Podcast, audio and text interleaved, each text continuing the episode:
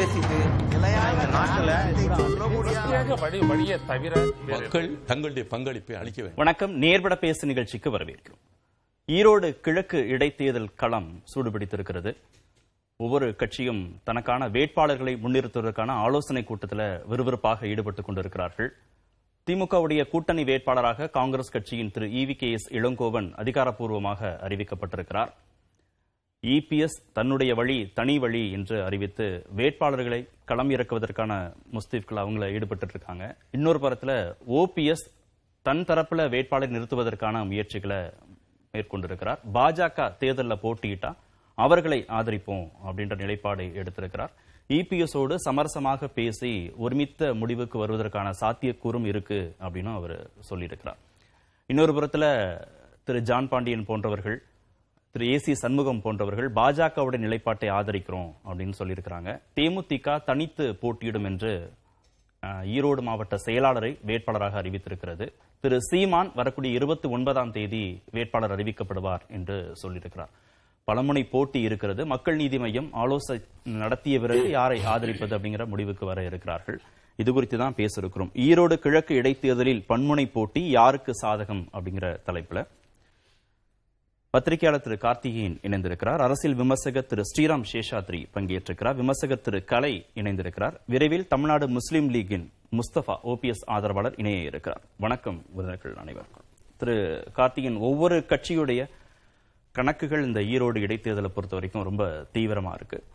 இபிஎஸோட கணக்கு என்ன இந்த இடைத்தேர்தலை பொறுத்த வரைக்கும்? தனி வழின்னு தேனியில பேசியிருக்கிறாரு. தனி வழினா என்னன்னு புரிஞ்சுக்கிறது நான் இல்லை இந்த தேர்தலை பொறுத்த வரைக்கும் நன்றாக தெரியும் இடைத்தேர்தல் எப்படி போகும்னு. அதனால நம்ம இந்த ரிசல்ட் எப்படி அவுட்கம் வருதுன்றதை பார்க்க வேண்டியது இல்லை தமிழகத்தில் இடைத்தேர்தல்கள். நீங்க சொல்றது வெற்றியை பொறுத்து வெற்றியை பொறுத்த வரைக்கும் இபிஎஸ் ஆனா அத மட்டும் அந்த கட்சிகள் பார்க்கலன்னு தோணுது. இந்த தேர்தலே வந்து என்ன பொறுத்த வரைக்கும் இந்த பை எலெக்ஷனே வந்து பொலிட்டிக்கல் ரெசல்யூஷனுக்காகத்தான் அரசியல் தீர்வுகளுக்காக கட்சியில் எப்படி அவுட்கம் வரப்போகுதுன்ற தீர்வுகளை முடிவு செய்யக்கூடிய தேர்தல் வெற்றியை கடந்து. கடந்து. இப்போ தே- இந்த அதுல தான் வந்து எதிர்க்கட்சிகள் இருக்கக்கூடியவர்களுக்கு வந்து பிரதானமாக இதுல அவர்கள் பார்க்க வேண்டியது டேக் வேண்டியது இந்த ஈரோடு இடைத்தேர்தலில்.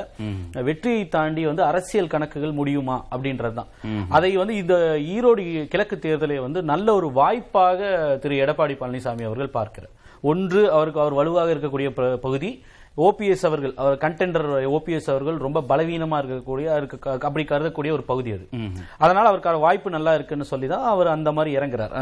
பாரதிய ஜனதா கட்சி பதினேழு பேர் நபர் கொண்ட குழு அமைச்சாலும் கூட இவர் தன்னிச்சையா அதிமுக வந்து நேரடியாக போய் தமாக கிட்ட பேசி they're taking the fight to the enemy பாஜக அந்த பிரச்சனையினால இந்த கட்சி இந்த நிலைக்கு இருக்கின்றது அவருக்கு நன்றாக தெரியும். ரெட்டலையே இல்லைனாலும் கண்டஸ்ட் பண்ணணும்ன்றதுல உறுதியா. உறுதியா இருக்காரு. எனக்கு அதுல வந்து அதுல வந்து ரொம்ப தெளிவா இருக்காரு இபிஎஸ்ன்றது நல்லாவே தெரியுது. அவர் வந்து இந்த வாய்ப்பை வந்து பயன்படுத்திக்கணும் அப்படின்றதுல ரொம்ப தெளிவா இருக்காரு.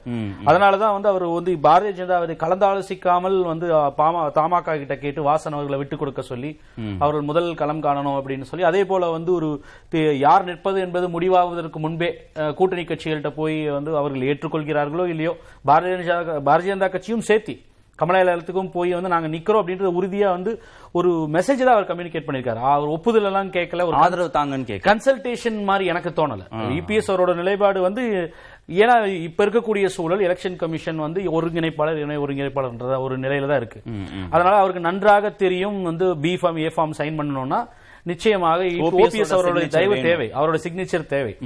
அதற்கு இந்த வாய்ப்பை வந்து பாரதிய ஜனதா கட்சி நிச்சயமாக பயன்படுத்தக்கூடும். பாரதிய ஜனதா கட்சி இரண்டாயிரத்தி இருபத்தொன்னு சட்டமன்ற தேர்தலில் இருந்து அந்த நிலைப்பாட்டை எடுத்துட்டு தான் இருந்துட்டு இருக்கு ஆனால் அது தொடர்ந்து ரெசிஸ்ட் பண்ணிட்டு இருக்காரு இபிஎஸ் அவருடைய எதிர்காலத்தை பத்தி அவர் ரொம்ப வலுவாகவே வந்து சிந்திக்கிறார். அதனாலதான் இந்த தீர்க்கமான இந்த முடிவு எடுக்கிறார். அப்ப ரெட்டலை முடக்கப்பட்டாலும் பாஜகவுடைய ஆதரவு இல்லைனாலும் இந்த முறை போட்டியிடுவதுங்கிறதுல உறுதியா உறுதியா இருக்காருன்னு நான் நினைக்கிறேன். அன்லஸ் வந்து ரொம்ப ரொம்ப ஒரு எக்ஸ்ட்ராடினரி பிரஷர் டெல்லியில இருந்து வந்தாலே ஒழிய. இன்று காலை வந்து திரு அண்ணாமலை அவர்கள் பேசிய பேச்சுக்கள். அதிமுக தான் இருக்கிறதுலே கூட்டணியில பெரிய கட்சி. கூட்டணியோட மரபு இருக்கு. மரபு இருக்கு. கூட்டணியில இருக்கக்கூடிய யாருக்கு வந்து அதிக வெற்றி வாய்ப்பு இருக்கோ அவர்கள் நின்றால் தான் சரியா. எதிர் வேட்பாளரை எதிர்கொள்ளக்கூடிய பலம். அதிமுக அதாவது வந்து காமன். எனிமி திமுக தலைமையிலான கூட்டணி தோல்வி அடையணும் அப்படின்ற அந்த புள்ளிக்கு அவர் நகர்ந்து போவதே ஏதோ ஒரு சமிங்கையை தான் அது பொது. வேட்பாளருங்கிறதையும் திரு அண்ணாமலை ரூல் அவுட் பண்றாரு. பாஜக வேட்பாளரையும் ரூல் அவுட் பண்றான்னு புரிஞ்சுக்கலாமா? அதற்கான வாய்ப்புகள் அதிகமா இருக்குன்னு தான் நான் நினைக்கிறேன். பாஜகவுக்கு இது ஒரு சிக்கலான தேர்தல். நீங்க அவர்கள் எதிர்பார்க்காத ஒரு பிரச்சனை இப்ப வந்திருக்கு. அவர்கள் வந்து இரண்டு ரெண்டாயிரத்தி இருபத்தி நாலு லோக்சபா தேர்தல் வரைக்கும் இந்த கூட்டணி பிரச்சனையை அந்த ஓபிஎஸ் வர்சஸ் இபிஎஸ் பிரச்சனையை இழுத்துட்டு போகணும். அதை வந்து ஒரு பார்கெனிங் சிப்பா இந்த சிம்பிள் அண்ட் ஏடிஎம்கே லீடர்ஷிப் அந்த தலைமை யாருக்கு இந்த கட்சி அப்படின்றத அவர்கள் பயன்படுத்திட்டு இருந்தாங்க. இப்போ வந்து ஒரு அல்டிமேட்டம்ன்ற ஒரு பொசிஷனுக்கு இப்ப போகுது. இப்ப பாஜக வந்து ஒரு முடிவெடுக்க வேண்டிய நிலையில இருக்கு. ஒன்று ஐபிஎஸ் தரப்பை ஆதரிக்கணும். இன்னைக்கு அவர் பேசும்போது அதிமுக பெரிய கட்சின்றாரு. அப்படிதான் யாருடைய அதிமுக? இப்ப கேள்வி வந்து பிரதானமா அவர் பதில் சொல்ல வேண்டியது அடுத்தது இபிஎஸ் தரவுல தலைமையில் இருக்கக்கூடிய அதிமுகவா? ஓபிஎஸ் போட்டியாளராக இருக்க கண்டென்டரா இருக்கக்கூடிய ஓபிஎஸ் இதுல? எனக்கு ஒரே ஒரு கிளாரிபிகேஷன் மட்டும் கொடுங்க. பொது வேட்பாளருங்கிறதையும் திரு அண்ணாமலை ரூல் அவுட் பண்ணிட்டாரு. பாஜக வேட்பாளருங்கிறதையும் ரூல் அவுட் பண்ணிட்டாரு. இப்ப அதிமுக வேட்பாளர்னு அவர் சொல்றாரு. அதிமுக தலைமையில மெகா கூட்டணி ஏற்படுத்தப்படும் திரு இபிஎஸ் சொன்னதுக்கு மறுநாள் திரு அண்ணாமலை வந்து ஆமா அதிமுக தலைமையில மெகா கூட்டணின்னு சொன்னார்ல. அப்ப இந்த முறை இபிஎஸ் பக்கம் திரு பாஜக நிக்கும்னு புரிஞ்சுக்கலாம். அதுலதான் நான் எனக்கு என்ன சந்தேகம் இருக்குன்னா இப்போ இபிஎஸ் நிக்கிறதுன்ற உறுதியா இருக்கும் பொழுது நிச்சயமாக ஓபிஎஸ் அவர் எவ்வளவு சொற்பமான வாக்குகள் வாங்கினாலும் கூட அவருக்கு இப்போ தீர்ப்பை எதிர்நோக்கி இருக்கு. எலெக்ஷன் கமிஷன் முக்கு- ஒருங்கிணைப்பாளர் இணை ஒருங்கிணைப்பாளர் என்ற முடிவுல தான் இருக்கு. அந்த நிலைப்பாட்டில் இருக்கும் பொழுது அவருக்கு வந்து கண்டிப்பா பாஜக நிற்க நிக்கல அப்படின்ற ஒரு சூழல் எழும் பொழுது நிச்சயமாக ஓபிஎஸ் ஒரு வேட்பாளர் நிறுத்த வேண்டியும் கட்டாயம் வந்துரும். கட்டாயம் வந்துருது அவருக்கு. அப்ப அந்த நேச்சுரலா வந்து உங்களுக்கு ஒரு டிஸ்பியூட் எழுது. ரெண்டாயிரத்தி பதினேழு இதே தான் ஆச்சு. Dispute two of two thousand செவன்டீன்ல Sasikala அணி. ஓபிஎஸ் ஓபிஎஸ் வந்துச்சு தொப்பியும் வந்து அந்த இரட்டை இலை மாறிய ஒரு லேம்ப் போஸ்ட் மின்கம்பம். மின்கம்பம் அது இரட்டை இலை மாறியே இருக்கும். அந்த ஒரு நிலைக்கு திருப்பியும் போய் ஒரு ஃப்ரீ சிம்பிள் ஃப்ரீஸ் ஆகிற சுச்சுவேஷனுக்கு தான் போகுது. அதுவும் வந்து பாரதிய ஜனதா கட்சிக்கு எதிரில் வந்து இரண்டாயிரத்தி இருபத்தி நாலு எதிர்நோக்கி போகும்போது அவங்களுக்கு வசதியா இருக்கும். இதுல ஒரு விஷயம் வந்து தீர்மானமா என்ன உருவா- ப்ரூவ் ஆகுது அப்படின்னா இந்த சிக்கல் தொடர்ந்தாலும் கூட அதிமுகவில் அந்த சின்னம் சிக்கல் வந்து இன்னும் தொடர்ந்துட்டு இருந்தாலும் கூட ஒருவேளை வந்து உச்சநீதிமன்ற தீர்ப்பு காங்கிரீட்டா வந்து கேட்டகாரிகளா யாரோ ஒருவருக்கு கட்சி இல்ல அப்படின்ற அந்த பொதுக்குழு பொறுத்த வரைக்கும் தேர்தல் ஆணையம் தான் தேர்தல் ஆணையம் முடிவு பண்ணணும். அதான் வந்து சஸ்டைன் ஆயிட்டு இருக்கும் ஆனாலும் கூட அந்த பைப்போலாரிட்டி இருக்கு இல்லையா? இந்த இருதுருவ அரசியல். திமுகவுக்கு அடுத்தது எதிராக இருக்கக்கூடிய இடத்தில் வந்து அதிமுகன்றது இங்க நிலைநாட்டுது இப்போ. அதிமுகனா எடப்பாடின்னு சொல்றீங்க? ரெண்டு பேர்த்துல யாரா இருந்தாலும் ஓபிஎஸ் சிபிஎஸ் நின்னாலும் பாரதிய ஜனதா நிக்கலைனாலே இப்ப பிரதானமா எதிரில் இருக்கக்கூடியது திமுக கூட்டணிக்கு எதிராக இருக்கக்கூடியது ஒன்று ஐபிஎஸ் இல்லைன்னா ஓபிஎஸ். அவர்கள் மூன்று பேரும் தான். பைபோலாருங்கிறது திமுக வர்சஸ் ஏடிஎம்கேங்கிறது திராவிடியன் பார்ட்டி பைபோலாரிட்டி எசர்ட் ஆகுது இங்க. அது வந்து இங்க இருக்கக்கூடிய அந்த அரசியலோட அந்த ஃபேப்ரிக் வந்து மாறாம இருக்குது. நீங்க இதுவரை வந்து ஒரு தமிழகத்தில் நாங்க வளர்ந்துட்டோம் இந்த கட்சி. அதுவும் குறிப்பாக மேற்கு மாவட்டத்தில் கணிசமான வளர்ச்சியை பெற்றுவிட்டோம். நாங்க தான் பிரதான எதிர்க்கட்சியின் அண்ணாமலை சொன்ன கூற்றுகள் எல்லாமே தனியா நின்னா ஒருவேளை இதை எதிர்த்து அவரும் சப்போஸ் ஒருவேளை கேண்டிடேட் போட்டா அதெல்லாம் பஸ்வமா போயிடுறது எல்லாத்துக்கும் தெரியும். அதனால பாரதிய ஜனதாவுக்கு அந்த நெருக்கடி இருக்கிறனால தான் அவர்கள் தவிர்த்து வெயிட் அண்ட் வாட்ச்னு சொல்லிட்டு இவர்களையே வந்து விளையாட விட்டு பார்த்துட்டு இருக்காங்க. மேபி டெல்லி என்ன நினைக்குதுன்றது தெரியல. இது மேல் தான் இன்னும் சில நாட்கள்ல வந்து அந்த முடிவில் தெரியலாம். ஆனால் இந்த முடிவெடுப்பது என்பது அந்த பைப்போலாரிட்டியை அதற்கு ரைவலா டிஎம்கே அண்ட் அலையன்ஸ்க்கு வந்து ஒரு மொ- மதசார்பக முற்போக்கு கூட்டணிக்கு எதிரான இருக்கக்கூடியது அதிமுக. வேட்பாளர் தான் கண்டஸ்ட் பண்ண போறாருன்னு அண்ணாமலை நகர்ந்ததே அதுக்கான சமிஞ்சை ச- சமிங்கை தான் அப்படிதான் நம்ம புரிஞ்சுக்க ஓபிஎஸ் கணக்கு என்ன இதுல? பாஜக நிறுத்தினா நாங்க ஒதுங்கிக்குவோம். ஏன்னா பாஜக தேசிய கட்சின்னு ஒரு ஒரு ஸ்டேட்மெண்ட் அப்புறம் நாங்க தனித்த வேட்பாளர் நிறுத்த போறோம்னு ஒரு ஸ்டேட்மெண்ட் அப்புறம் நாங்க வந்து சமரசமா பேசிட்டு இருக்கோம். கெட்டு விட்டு கொடுப்பவர்கள் கெட்டு போகலைன்னா இபிஎஸ்க்கு வந்து க- கரமும் கொடுக்கிறாரு. என்ன அவருடைய கால்குலேஷன் என்ன? இல்ல ஓபிஎஸ் அவர்கள் வந்து ஒரு ஷ்ரூட் மூவ் தான் இது. அவரை பொறுத்த வரைக்கும் இந்த தேர்தலில் நிக்கணுன்றது ரெண்டாவது பட்சம் தான் அந்த பாஜக நிக்கலைன்னா நாங்க விலகி போறோம் அப்படின்றது பிளஸ் என்னன்னா அவருக்கான உதவி உறவு இருக்கு இல்லையா? அந்த பாஜக வந்து ஆண்டகனைஸ் பண்ணிக்க கூடாது அப்படின்றதுனால பிஜேபி வர்சஸ் இபிஎஸ் நிலைக்கு தள்ளுறாரு. பிஜேபியோட ஒரு உறவை வந்து புதுப்பிக்க வேண்டிய கட்டாயம். அவர் ஸ்மூத்தா வச்சுக்கிறாரு இபிஎஸ் அவர்களை வந்து அந்த உறவை வந்து ரீஅசர்ட் பண்ண வேண்டிய ஒரு சுச்சுவேஷனுக்கு இபிஎஸ் தள்ளுறாரு அவர். ரெண்டாவது அவரும் வந்து ஒரு கேண்டிடேட் சப்போஸ் போட்டாலும் கூட அவருக்கு இருக்கக்கூடிய அந்த சிம்பிள் கன்டென்ஷன் திருப்பி அந்த ஃப்ரீசிங்க்கு தான் போகும் ஒருவேளை ஃப்ரீசிங் வந்தா ஏடிஎம்கே ஓபிஎஸ் ரெண்டாவது பிரியும் பிரியும் இப்பொழுது என்னமே எதுவுமே இல்ல. மூணு எம்எல்ஏக்கள் மட்டும் இருக்கிறதாக சொல்லப்படும் ஓபிஎஸ் அவர்களுக்கு ஏதோ பேரளவுல அதிமுகன்ற ஒரு சஃபிக்ஸோட ஒரு கட்சி வந்துரும். அந்த மாதிரி ஒரு புரட்சி தலைவி அம்மா அதிமுக அம்மா இருந்தது. பதினேழு இருந்தது போல ஏதோ ஒரு நிலைப்பாட்டுக்கு அங்க வந்துரும்.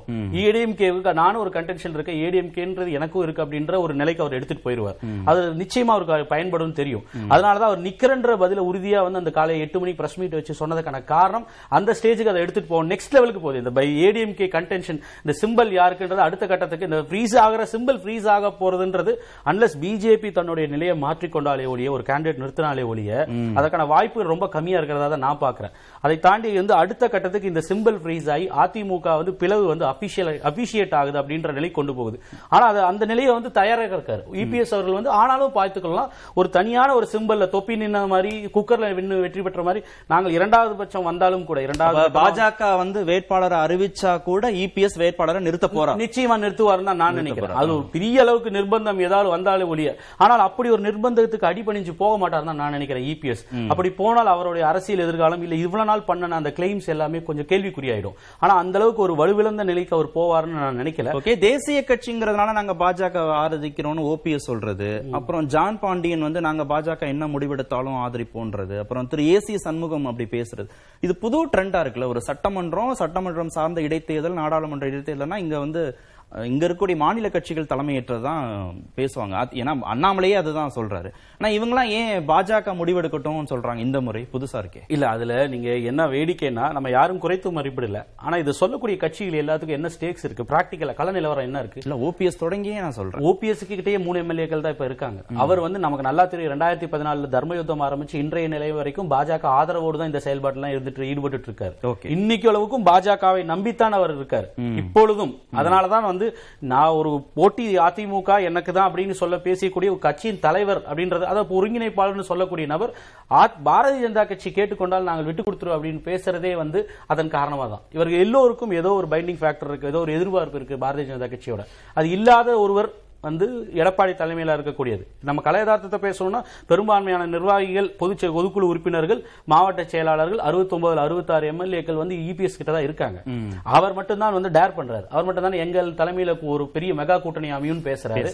அவர் மட்டும் தான் இப்பொழுதும் வந்து நாங்க கூட்டணி எங்க கேண்டிடேட்டை ஃபீல் பண்ணுவோன்றது டிக்ளேர் பண்றாங்க. பாஜக நிறுத்தினா நாங்க விட்டு கொடுத்துருவோம் பேசுறேன். பேசுற அதற்கான தேசிய காரணம். அதனால சொல்றேன். யாரு வந்து பெரிய அளவுக்கு கண்டென்ஷன் ஸ்டேக்ஸ் இருக்கோ ஏடிஎம்கே தொண்டர்கள்ட்ட இபிஎஸ் உடைய அந்த பேச்சு இருக்குல்ல நம்ம வழி தனி வழி பிஜேபி வேட்பாளர் நிறுத்தினாலும் நம்ம நிறுத்தணும்ன்ற அந்த ஸ்டாண்ட் எல்லாம் அதிமுக தொண்டர்கள்ட்ட என்ன இம்பாக்ட் நிச்சயமா நிச்சயமா ஒரு லைக்கபிலிட்டி வரும் ஓபிஎஸ் வந்து பிஜேபியோட அசோசியேட் ஆகி டிராவல் பண்ணணும்னு நினைக்கிறேன். கண்டிப்பா வந்து எடப்பாடி பழனிசாமி அவர்களுடைய பேச்சு வந்து நிச்சயமா பாரதிய ஜனதா அதாவது அதிமுக தொண்டர்கள் மத்தியில வந்து கட்ட பெரிய அளவு ஏற்கப்படும். ஏன்னா நீங்க ரெண்டாயிரத்தி இருபத்தொன்னு பத்தொன்பது தோல்வி பாராளுமன்ற தேர்தலில் படுதோல்வி தேனியில ஓபிஎஸ் பயனை தவிர ரெண்டாயிரத்தி இருபத்தொன்னுலயும் வந்து பெரிய தோல்வி அடைந்ததுக்கு அப்புறம் பாரதிய ஜனதா கட்சியால தான் இந்த இந்த இறங்கு முகமாக நம்ம இருக்கோம். பெரிய சர்க்கிளுக்கு காரணம் பாரதிய ஜனதா கட்சின்றது வெளிப்படையாக இன்று போய் கமலாலயம் சென்ற கே பி முனுசாமியும் ஜெயக்குமார் இவர்கள் எல்லாருமே பேசியிருக்காங்க. ஜெயக்குமார் பேசுனதுல முனுசாமி அவர்கள் பேசியிருக்கார் சி வி சண்முகம் பேசியிருக்கார். அந்த அடிப்படையில வந்து அடிமட்டத்தில் ராஜா நிலோஃபர் கஃபீல் ஓபனாவே அவர் சொல்லிட்டார். பாரதிய ஜனதாவோட கூட்டணியை முடிச்சுக்கோங்க இப்போ அதிமுக இருக்கக்கூடிய தொண்டர்கள் மனசு மனதுல பரவலாக இருக்கக்கூடிய எண்ணம் வந்து பாரதிய ஜனதா கட்சியோட கூட்டணியில் இல்லாமல் இருப்பது எல்லாம் தனித்து போவதே வந்து இந்த கட்சிக்கு நல்லது. இந்த இயக்கத்துக்கும் நல்லது கட்சிக்கும் நல்லது மாநிலத்துக்கும் நல்லது தொண்டர்கள் மத்தியில ஓபிஎஸ் கடந்து இபிஎஸ் ஒரு ஆதரவு நிச்சயமா இந்த பாரதிய ஜனதாவுடைய. எதிர்ப்பு நிலைப்பாடு வந்து ஒரு அவருக்கு பாரதிய அதிமுக தொண்டர்கள் மத்தியில இபிஎஸ் அவர்களுக்கு பெரிய அளவுக்கு செல்வாக்க பெற்று மூலம். இந்த ஸ்டாண்ட் மூலம். ஆனா அதுல உறுதியா இருக்கணும். அவர் வந்து ரெண்டு அர்பன் லோக்கல் லோபடி போல்ஸ் நடந்தது நகர்ப்புற உள்ளாட்சி தேர்தல் நடந்த மாதிரி பிரிஞ்சு போனதுக்கு அப்புறம் இல்ல நாங்க என்டிஏல தான் இருக்கணும்னு சொல்றது. இல்ல இந்த ஒருவேளை இந்த இடை இடைத்தேர்தல் முடிஞ்சதுக்கு அப்புறம் மீண்டும் வந்து அந்த உதவி உறவை புதுப்பிச்சுக்கிறது பாரதிய ஜனதாவை வந்து எதிர்நோக்கியே அவங்கள நாடியே இருக்கிறது அப்படின்றது அவரோட தயவோட செயல்படுறது கட்சியோட நலனை வந்து புறந்தள்ளுறது அப்படின்றது வந்து நிச்சயமா அவருக்கு வந்து ஒரு தொண்டர்கள் மத்தியில பெரு- பெரு- ஒரு சலிப்பை ஏற்படுத்தி இன்னொரு ஒரே ஒரு விஷயம் ஓபிஎஸ் அவர்கள் வந்து இந்த விஷயத்தை நம்ம ஆயிரம் குற்றம் சொன்னாலும் கூட அவருக்கு அவருக்காக வந்து இந்த பாத்தீங்கன்னா நீங்க அவர் தன்னுடைய சுயநலத்துக்காக பேசுறாருன்ற ஒரு எண்ணம் இருக்கு இல்லையா? அதை வந்து நீங்களும் வந்து ஒரு விதத்துல இந்த தொடர்ந்துட்டே போனா அவர் ஒரு விஷயம் சொல்றாரு. நான் இப்பொழுது கையெழுத்து போடுறதுக்கு தயாரா இருக்கேன் அப்படின்றாரு. ஆனா கட்சியோட இணைவு அப்படின்றது கட்சி ஒற்ற- கட்சியா இருக்கணும் வலுவான கட்சியா இருக்கணும் இருக்குல்ல. அது எவ்வளவு காலம் வந்து இவர் என்டியூர் பண்ண போறார் இபிஎஸ் அவர்கள். அதை தாண்டி பாரதிய ஜனதாவையும் எதிர்த்து கொண்டு அதிமுகவை வலுவை வைக்கக்கூடிய நிலைமை. எவ்வளவு ஸ்டபானா இருக்க கட்சியை வந்து. ஸ்ட்ராங்கா நடத்துற அளவுக்கு அவர் போயிட்டாருன்னா நிச்சயமாக பாரதிய ஜனதா அதிமுகவுக்கு நல்லது ஓகே ஓகே. திரு கலை அந்த நிலைப்பாட்டுல உறுதியா இருப்பாரா திரு எடப்பாடி பழனிசாமி? பாஜக வேட்பாளரை நிறுத்தினாலும் வேட்பாளரை நிறுத்துறது பாஜகவை எதிர்த்து அரசியல் பண்ணக்கூடிய அந்த சூழல்ல இந்த- இதுல இருந்து அவருடைய ஜேர்னி தொடங்குதா? பயணம் தொடங்குமா? நேரடியா எதிர்த்துக்கிற மாட்டாரு. ஆனா பாரதிய ஜனதாவை எதிர்க்க அவர் ஆரம்பிச்சிட்டாரு. இண்டிபெண்டன்ட் ஆஃப் பிஜேபி செயல்பட ஆரம்பிச்சிட்டாரு அவர். அது நல்லா அதுக்கான அ- அறிகுறிகள் நல்லா தெரிஞ்சிருச்சு. கேண்டிடேட் நிறுத்த போறவங்க சொல்றத அவர் பாஜகவோட டிஸ்கஸ் பண்ணவே இல்லை. தன்னிச்சையா தான் சொல்றாரு. அதுக்கு பின்னாடி ஆதரவு கேட்டு போறாங்க அவ்வளவுதான். அது ஓபிஎஸ் போவாரு அதுக்கு முன்னாடி நம்ம போயிடுவோம் சொல்லி போனாங்க அவ்வளவுதான். பிரியம் பண்றதுக்கு தான் போனாங்க. பெரிய அளவுக்கு பாஜக ஆதரவு அவங்களுக்கு தேவையில்லை. பாஜக ஆதரவு இல்லாமையே அவங்க ஜெயிப்பதற்கான வாய்ப்பு இருக்கிறதா தான் அவங்க நம்புறாங்க. இன்னொன்னு இல்ல ஓபிஎஸ் வந்து நான் வந்து வாங்க நான் வந்து சேர்ந்து டிராவல் பண்ணுவோம் அப்படின்னு அழைக்கிறார்ல அவர் இந்த- சூழல்லையும் அவர் அழைக்கிறத அவர் கவனிக்கவே இல்ல திரு இபிஎஸ்னா தொண்டர்கள் கவனிக்காம இல்ல.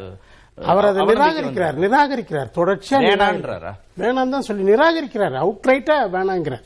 ரிஜெக்ட் பண்றாரு. என்ன சொல்றாருன்னா இவரு நான் உள்ள வரேன்னா என்ன பொதுச்ச ஒருங்கிணைப்பாளரா தான் வருவேன். அப்படிதான் கையெழுத்து போட முடியும். அப்படிதான் போட முடியும். அது வேணாம் அது உள்ளாட்சி தேர்தலில் அவர் ஒருங்கிணைப்பாளரா கையெழுத்து போடணும் வரும்போது ஒத்துக்கல இல்ல. இப்பயும் ஒத்துக்க மாட்டார். சரி ரெட்டலை முடக்கப்படுது சின்னம் இல்ல இண்டிபெண்டா நிக்கிற போது ஆர்கே நகர் அந்த மாதிரியான ஹிஸ்டரி இங்க ரிப்பீட் ஆக வாய்ப்பு இருக்கா? தனியா கிடைச்சாலும் எடப்பாடி தன்னை ஸ்டாண்ட் பண்ணிக்க முடியுமாங்க இல்ல சின்னம் எனக்கு தெரிஞ்சு தீர்மானிக்கக்கூடிய சக்தியா எப்பயுமே இருந்தது இல்ல ரெட்டலையா ரெட்டையிலேயே எந்த உதயசூரியன் சின்னத்தில் ஆர்கே நகர்ல திமுக டெபாசிட் இழக்கலையா? உதயசூரியன் சின்னம்? ஆயிரத்தி தொள்ளாயிரத்தி நாற்பத்தி எட்டுல இருந்து இருக்குது. இல்ல விதிவிலக்கெல்லாம் விதியாயிர முடியுமா? வி- விதிவிலக்குகள் இருக்கு. விதி நீ இது எம்ஜிஆர் ஜெயலலிதா ரெட்டலை தானே சார் அதிமுக எம்ஜிஆர் நிக்கும் போது முத முத திண்டுக்கல் எலெக்ஷன்ல ஆயிரத்தி தொள்ளாயிரத்தி. எழுபத்தி மூணுல அதுக்கப்புறம் அது புது சின்னம்? விதிவிலக்கு தானே? அது புது சின்னம் விதிவிலக்கு இல்ல. அது விதியை உருவாக்கின விளக்கு அது. அது விதிவிலக்கு இல்ல.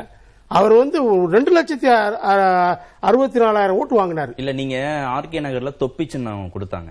அப்போ சசிகலா டீம் வந்து எம்ஜிஆர்னா தொப்பி தான் சொல்லி அவங்க பிரச்சாரம் பண்ணாங்க. இவங்களுக்கு வந்து மின் கம்பம் அது வந்து ரெட்டலை மாதிரியே இருக்கும். இருக்கும்னு சொன்னாங்க. ரொம்ப நம்பிக்கை இருந்துச்சு அதெல்லாம் அவங்களுக்கு போயிடுச்சு. ரெட்டலைன்னு பார்த்தே ஓட்டு போட்டுருவாங்க. ஏதோ ஒரு விதத்துல ரெட்டலை இரட்டையிலேயே கிடைச்சிச்சு அதிமுகவுக்கு.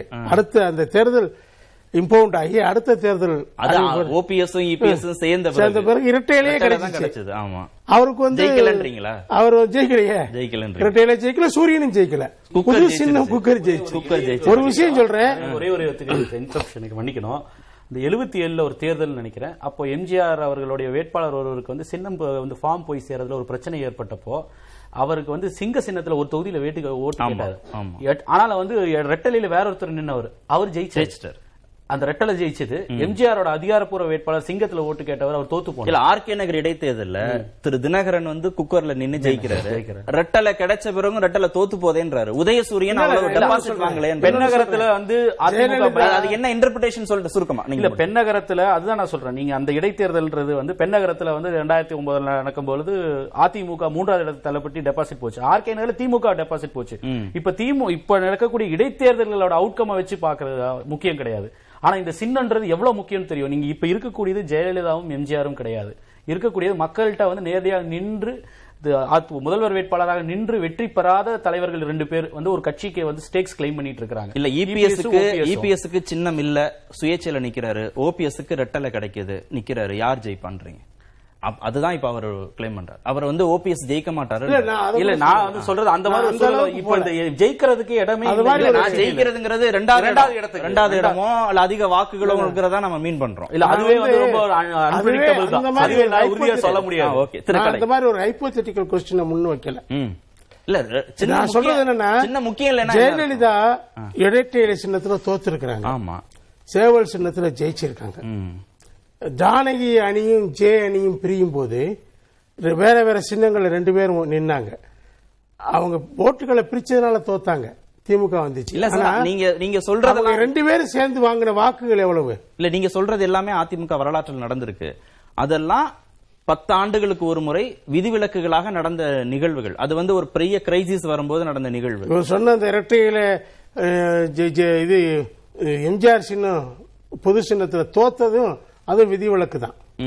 அப்ப ரெட்டல்ல வேணான்ற முடிவுக்கே திரு இபிஎஸ் வந்துட்டாரா? அப்படி வரல. அப்படி வர மாட்டாங்க யாருமே. சரி. ரெட்டையில வேணுங்கிறது தான் முயற்சி பண்ணுவாரு.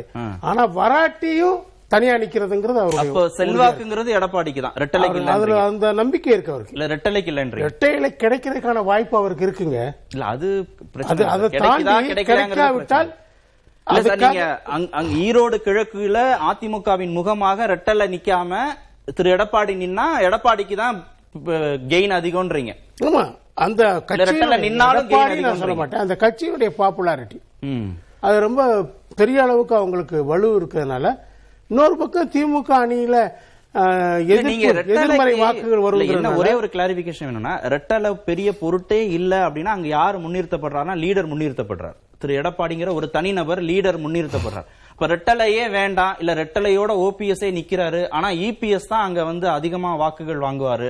அப்படின்னா எடப்பாடியின் செல்வாக்கு தான் அங்க இல்ல முன்னிலைப்படுத்த இபிஎஸ்க்கு ஓபிஎஸ்க்கு இரட்டை இலை எப்படி கிடைக்கும்? அதுவும் ஓபிஎஸ் இதுல அதுவும் போட்டி நம்ம போடலைன்னா அடிப்படையில தான் சொல்றோம். இல்ல ஓபிஎஸ் இதுல போட்டி போடலைன்னா சின்ன முடக்கிடுவாங்க. சின்ன முடக்க வாய்ப்பு இல்ல. அவர் ஒருத்தர் தானே கண்டஸ்டன்டே கிடையாதுல்ல? ஓபிஎஸ் போட்டியிடலவா ஆல்டர்னேட்டிவ் கிளைமெண்டே கிடையாது. இப்ப மாவட்ட செயலாளர் கூட்டத்துல முடிவு பண்ணிட்டாங்க. இபிஎஸ் அறிவிச்சவன இவங்க அறிவிக்கிறதாக முடிவு பண்ணிருக்கிறதாக செய்திகள். சரி அவங்க நின்னா சரி. நின்னா ஓ- சின்ன முடக்குவதற்கு சின்ன வாய்ப்பு இருக்குது. ஓகே. ஈவன் அதர்வைஸ் நீங்க பாத்தீங்கன்னா அதிக எம்பிக்கள் இருக்கு அதிக எம்எல்ஏக்கள் இருக்கு அந்த மாதிரியான கால்குலேஷன் ஒண்ணு எப்பயுமே தேர்தல் ஆணையம் வைக்குது இல்ல முன் வைக்குது இல்லையா? அந்த அடிப்படையில அவங்க இவங்களுக்கு கொடுக்கறதுக்கும் வாய்ப்பு இருக்குது. சின்னத்தை கொடுக்க எந்த அது சூழ்நிலையிலையும் பாஜக இவங்கள தான் ஆதரிக்கிற மாதிரி சொல்லியிருக்கிறாங்க. கொ- கொண்டு சொல்லிருக்காங்க அதனால அவங்க முடக்கணும்னு நினைக்க மாட்டாங்க. ஆல்மோஸ்ட் இபிஎஸ் அணியை ஆதரிக்கிறத மாதிரி தான் சொல்லியிருக்காங்க அவங்க. அப்போ அவங்க சின்னத்தை முடக்கிறதுக்கான ஏற்பாடுகள் அவங்க செய்ய மாட்டாங்க. சரி அப்ப யாருக்கு? தேர்தல் ஆணையம் நார்மலான கோர்ஸ் ஆஃப் ஆக்ஷன்ல ரெட்டல இயல்பாகவே. வாய்ப்பு இருக்கு. வரும்னு சொல்லல. வர வாய்ப்பு அதிகம் இருக்குது. இல்லைன்னா பாஜக யார ஆதரிக்குதோ அவங்களுக்கு ரெட்டல போயிடும் பாஜகனுடைய என்ன டெக்டிஷன் இந்த எலெக்ஷன்ல அவங்க ஸ்ட்ராட்டஜி என்னன்னா நீண்ட கால திட்டம் என்னன்னா அதிமுக அணிகளா பிரிஞ்சிருக்கிறதுனால அவங்கள பின்தள்ளிட்டு தான் வந்து உட்காரணும் பிளான் பண்றாங்க. அதான் அவங்க ஸ்ட்ராட்டஜி சரி. என்ன? அவங்க என்ன நினைச்சாங்க? நம்ம நின்னா நம்ம வேட்பாளர் நிறுத்தணும்னு சொல்லிட்டே இருந்தாங்க. சார் சிரிக்கிறார். சிரிக்கட்டும். அவர் பாஜக ஆதரவாளர் சிரிப்பாரு. அவர் பரவாயில்ல அவர் கோவம் வராம சிரிக்கிறார் நல்ல விஷயம்தான். அஹ் அது வந்து அப்ப வந்து என்ன பண்ணுவாங்க அவங்க?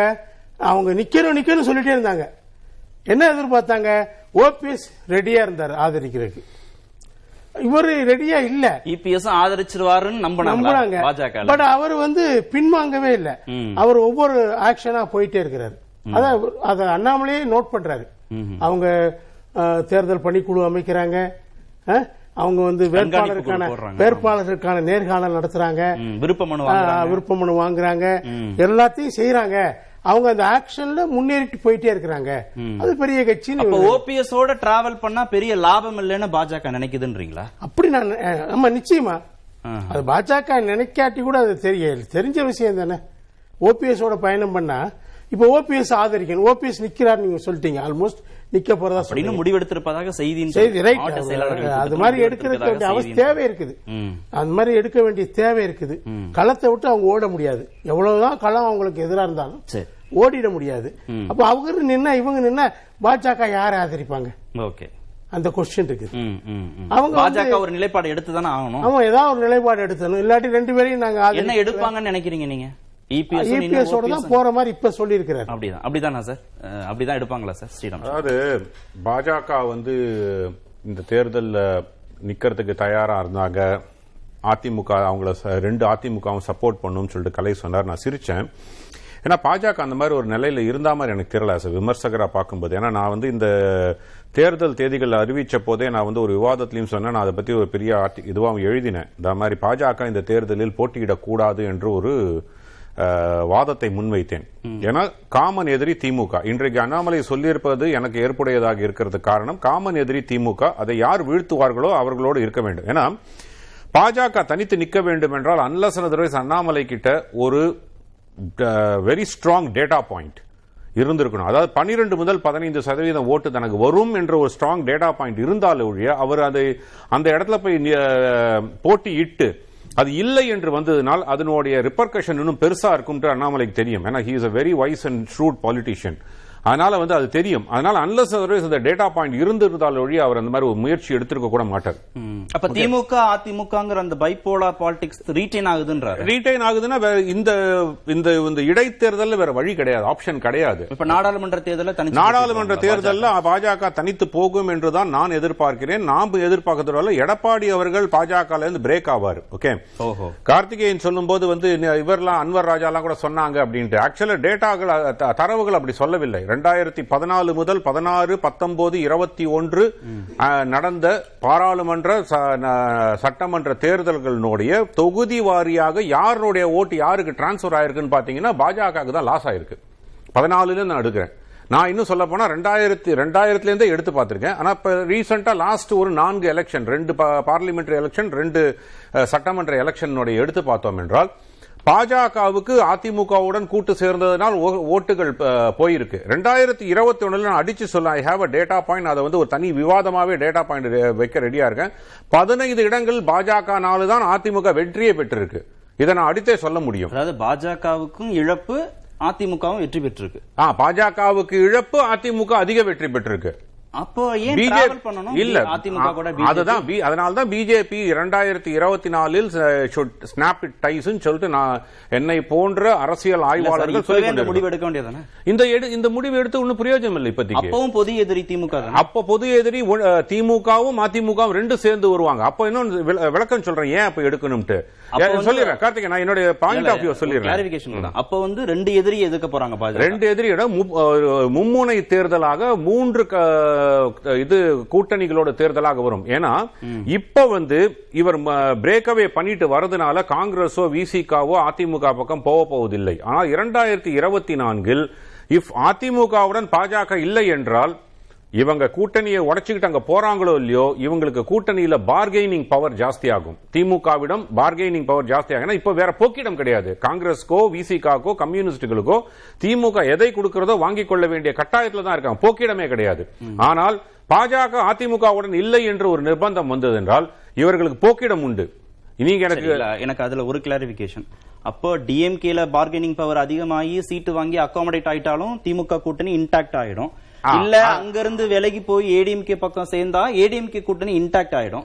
பிஜேபிக்கு என்ன லாபம்? பிகாஸ் மூன்று மூன்று கூட்டணிகளாக வரும். அப்போ அவர் சொல்ற மாதிரி பைபோலாரா மாறும். பைபோலாரா மாறாது இல்ல இல்ல இது வந்து ட்ரைபோலார் இதுவாக வரும். மூன்று கூட்டணி பாஜக தலைமையில் ஒரு கூட்டணி அதிமுக தலைமையில் ஒரு சிறிய கூட்டணி திமுக தலைமையில் இன்னொரு சிறிய கூட்டணி. இருபத்தி மூணு ஜனவரியில வந்து பைபோலாரா இருக்கிறது. ஒரே வருஷத்துல ட்ரைபோலாரா எப்படி மாறும்? ஏன் சார்? ஒரு வாரத்துல அரசியல் மாறும் சார். என்ன நீங்க இத்தனை அரசியல் ஃபாலோ இல்ல இல்ல பண்ணிருக்கீங்க. நான் கேக்குறேன். நீங்க ஆயிடும் ஆகணும் ஆகலாம். அதெல்லாம். இதுதான் ஆகு- ஆவதற்குண்டான வாய்ப்புகள் உண்டு. ஓகே. என்ன நீங்க சொன்னீங்கன்னா அவங்க அதுக்கு கிளாரிபிகேஷன் தப்பு இல்லைங்க. ஆசைப்படுறதோட இல்லைங்க இது ஒரு அனாலிசிஸ் தாங்க. இது எல்லாமே அனாலிசிஸ் Analysis தான். ஏன்னா நான் வந்து பாஜகவினுடைய செய்தி தொடர்பாளர் கிடையாது. பாஜக இப்படிதான் செய்யணும். ஒரு அனாலிசிஸ் படி இது ஏன்னா அது தரவுகள் அந்த மாதிரி தான் சொல்லுது மூன்றாவது திமுக கூட்டணியில் இருந்த கட்சிகள் ஏடிஎம்கேயோட சேர்ந்தாலும் சார் நீங்க நினைச்சு பாருங்க? அதிமுக தலைமையில் ஒரு வலுவான கூட்டணி அமைக்கப்படும் அப்படிங்கிறாங்க. எனக்கு ஒரு கிளாரிபிகேஷன் அதாவது திமுகவோட பார்கெனிங் பண்ணி அங்க எடுபடாம அங்க இருக்கக்கூடிய கட்சிகள் ஏடிஎம்கே பக்கம் போனாலும் ஏடிஎம்கே வந்து ஸ்ட்ரென்தன் ஆகாதுங்க. ஸ்ட்ரென்தன் ஆகாது. அதாவது ஏன் போறாங்க? அப்ப அங்க இருந்துருவாங்களா ஏடிஎம்கே? இல்ல இல்ல இது ஒரு ட்ரைபோலார் ஏன்னா வந்து அவங்களுக்கு டிஎம்கே கூட இருக்க வேண்டிய நிர்பந்தம் இருக்காது. நீ உங்களுக்கு தெரியுது இல்ல இப்போ திமுகவோட கூட்டணி கட்சிகள் அங்க பேரம் பேசி படியாம இங்க வந்தாலும் ஏடிஎம்கே வந்து பலமா ஆகாதுன்னு உங்களுக்கு தெரியுது அந்த சார் தெரிஞ்சு டிஎம்கே கூடயே ரீட்டைன் பலமா எலக்டோரல் பாலிடிக்ஸ்ல நீங்க பைபோலார் கான்டெஸ்ட் இருந்தா முப்பத்தி மூன்று முதல் முப்பத்தைந்து சதவிகிதம் ஓட்டு வாங்க வேண்டும். நீங்கள் வந்து வெற்றி பெறுவதற்கு. ட்ரைபோலார் கான்டெஸ்ட் ஆனதுன்னா இருபத்தி ரெண்டு இருந்தாலே போதும். ஓகே. சோ உங்களுடைய மார்ஜின் வந்து பதிமூணு சதவீதம் குறையும் போது வாய்ப்புகள் ஈக்குவி டிஸ்டன்டா மாறக்கூடிய வாய்ப்புகள் உண்டு. அதுதான் நான் வந்து அப்ப இது சொல்றேன். வந்து ஏடிஎம்கே பிஜேபிக்குள்ள அமிக்கபிளா பேசி பிரிய போறாங்களா? இல்ல. அமிக்கபலா பேசி பிரியணும் இல்ல பிஜேபியும் எடப்பாடி கூட்டணி கட்சிகளை நம்ம பக்கம் கொண்டு வந்துடலாம் இல்ல நாங்க உங்களோட இருக்கிற இல்ல இல்ல இப்ப ஜஸ்ட் இமேஜின் எடப்பாடி அதிமுக தலைமையில் ஒரு வலுவான கூட்டணி அமையும் எடப்பாடி சொல்றாரு இல்லீங்களா. இப்ப வலுவான கூட்டணி பண்றாரு. இல்ல வலுவான. இல்ல இல்ல வலுவான கூட்டணி அமைவதற்குண்டான வாய்ப்புகள் என்ன கட்சி இருக்கு அஹ், இதுல இருந்து பீகார்ல இருந்தோ இல்லனா வந்து மகாராஷ்டிரால இருந்தோ இல்ல கர்நாடகால இருந்து ஜேடிஎஸ் வந்து ஜாயின் பண்ணுவாங்களா? கட்சிகளே இல்லையே சார். அண்ணாமலை வந்து ஆமா அதிமுக சார் அண்ணாமலை என்ன கூட்டணி- சொல்ல எதிர்பார்க்கறீங்க? இல்ல இல்ல அதெல்லாம் அவர் சொல்றது பொய் நான் சொல்லுவாங்க. இப்ப கூட்டணி இருக்கணும் ஆமா அவர் தலைமையில் நடக்கும் தான் சொல்லுவாங்க சார் அந்த இருபத்தி நாலுக்கு சொல்றாரு. இருபத்தி நாலுக்கு அப்ப சொல்லுவாங்க சார். இருபத்தி நாலுக்கு இருபத்தி ரெண்டுல சொன்னது இருபத்தி நாலு எப்படி நாலுக்கு எடப்பாடி கூட்டணி அமையும்னு சொல்றாரு. அத அண்ணாமலை ஏத்துக்கிறாரு. ஆனா நீங்க என்ன சொல்றீங்க? இல்ல இல்ல பிரிஞ்சிருவாங்க சார் ஒரு கூட்டணியில் இருக்கும் போது இல்ல இல்ல அப்படிலாம் நடக்காதுன்னு எப்படி சார் ஒருத்தர் இப்போதைக்கு இருக்காங்க இல்லையா? இருக்கும்போது ஒரு கூட்டணி தர்மத்திற்கு அண்ணாமலை வேற என்ன சொல்லுவான்னு எதிர்பார்க்கீங்க? நான் சொல்லலன்றேன். இல்ல சார் இருபத்தி கிழக்கு இருபத்தி ரெண்டுல வென் எடப்பாடி சொன்ன போது அதிமுக தலைமையில் வலுவான கூட்டணி அமையும் என்று சொன்ன போது அண்ணாம பாஜகவும் அதிமுகவும் கூட்டணியில் இருக்கு. அப்ப வந்து அண்ணாமலை இல்ல இல்ல எடப்பாடி சொல்றதெல்லாம் நடக்காதுன்னு சொல்லுவாரு. ஆமாங்க அப்படிதான் நடக்குதுன்னு சொல்லுவாங்க. வேற என்ன சொல்லுவாங்க எதிர்பார்க்கறீங்க? ரெண்டாயிரத்தி இருபத்தி நாலு காட்சிகள் மாறும் போது வேறு விதமாக நடைபெறும். இன்னொன்னு ஒரு விஷயம் கார்த்திகேயன் சொன்னதுல இது பண்ண இதுல எல்லாருமே நம்ம பேசுவது என்ன ஒரு முக்கியமா நம்ம கவனிக்க தவறுறோம்னா நோட்டாவுக்கு கீழே கீழான பார்ட்டி பாஜக மூன்று சதவீத பார்ட்டி பாஜக. இப்ப எல்லாருமே இந்த ஈரோடு தேர்தலையே அஹ், அவர் சொன்ன மாதிரி outcome is known okay DMK கூட்டணி தான் வெற்றி பெறுவதற்குண்டான வாய்ப்புகள் ரொம்ப நிறைய இருக்கு பொலிட்டிக்கல் ஃபைட்டை தான் சால்வ் பண்ணிக்க போறாங்க. பொலிட்டிக்கல் ஃபைட் தான் சொல்வேன் ஆனாலும் பாஜக என்ன நிலை எடுக்க போகிறது என்று அனைத்து கட்சிகளும் ஊடகங்களும் மக்களும் எதிர்பார்க்கக்கூடிய நிலைமைக்கு பாஜக வந்திருக்குன்றது தான் நான் பார்க்கிறேன். இது ஒரு வேற ஒரு பாசிட்டிவ் ஸ்பின்னாக பார்க்கிறேன். அதுதான் எடப்பாடி அவர்கள் அவர் என்ன சொல்றாரு? எடப்பாடி எடுக்க வேண்டிய எடுப்பா- எடப்பாடி எடுத்த முடிவுக்கு ஒன்பது பேரு. திரு அண்ணாமலை நகர்ந்துட்டார் இல்ல சார் ஒன்பது பேர். அதுவும் முன்னாள் அமைச்சர்கள் தங்கமணி வேலுமணி போன்றவர்கள் அங்க ஜெயக்குமார் போன்றவர்கள் கமலாலயத்தில் போய் பார்க்கிறார்கள் என்றால் இல்லனா வந்து ஒரு எமிசரி அமைச்சிட்டு போயிருப்பாங்க. சும்மா எனக்கு நீங்க என்டாஸ் பண்ணுங்கன்னு போ- ஒண்டி போ- போதும்னா. அதுவும் ஒரு வலுவான ஒரு தலைவர்களையே அனுப்புறாங்க. அனுப்புறாங்கன்னா அப்ப பாஜக நிலை என்னன்னு அவங்களுக்கு தெரிய வேண்டிய கட்டாயத்தில் இருக்காங்க. அது வந்து நாங்க எடுத்த முடிவை சொல்றோம்னு போய் சார் சொல்லிருக்காங்க முடிவை எடுத்து சொல்ற முடிவை எடுத்து சொல்றதுக்கு வந்து ஒன்பது பேர் இத்த- இத்தனை வலுவான பேர்கள் தேவையில்லை. செங்கோட்டையன் தங்கமணி வேலுமணி பத்தியே கவலைப்படாத ஒரு தலைவர் வந்து பாஜகவின் ஆதரவை எதிர்பார்க்க போறாருன்னு நினைக்கிறீங்க? EPS போகல அதுல. இபிஎஸ் எப்படி சார் போவாங்க? இபிஎஸ் போக வேண்டிய கட்டாயம் இல்ல. அவருக்கு அவர் அடுத்தபடியா ரெட்டலையை பத்தியே கவலைப்படாத ஒரு தலைவர் எடப்பாடி. இவர் எடப்பாடி அவர்கள் ஏன் தமாகாவில் போய்கிட்ட வலு வாலண்டரியா போய் நாங்க கண்டெஸ்ட் பண்றோம்? ஏன்னா ரெண்டாயிரத்தி இருபத்தி உங்களுக்கு ஒதுக்கப்பட்டதை நீங்களே கண்டெஸ்ட் பண்ணுங்கன்னு சொல்லி ஒரு காமன் கேண்டிடேட் ஆயிருக்கும். இவர் ஏன் வலுவாக போகி போய் அதை வாலண்டரியா நீ நாங்க கண்டெஸ்ட் பண்றோம் கேட்டு வாங்கிட்டு வந்தாருன்னா ரெண்டு விஷயம். ஒன்னு வாசன் அவர்கள் அங்க கண்டெஸ்ட் பண்ண விரும்பவில்லை. ஏன்னா அது அவருக்கு உண்டா அவருக்கு உண்டான ஏன்னா எட்டாயிரம் வாக்குகள்ல தோற்றாங்க போன தடவை.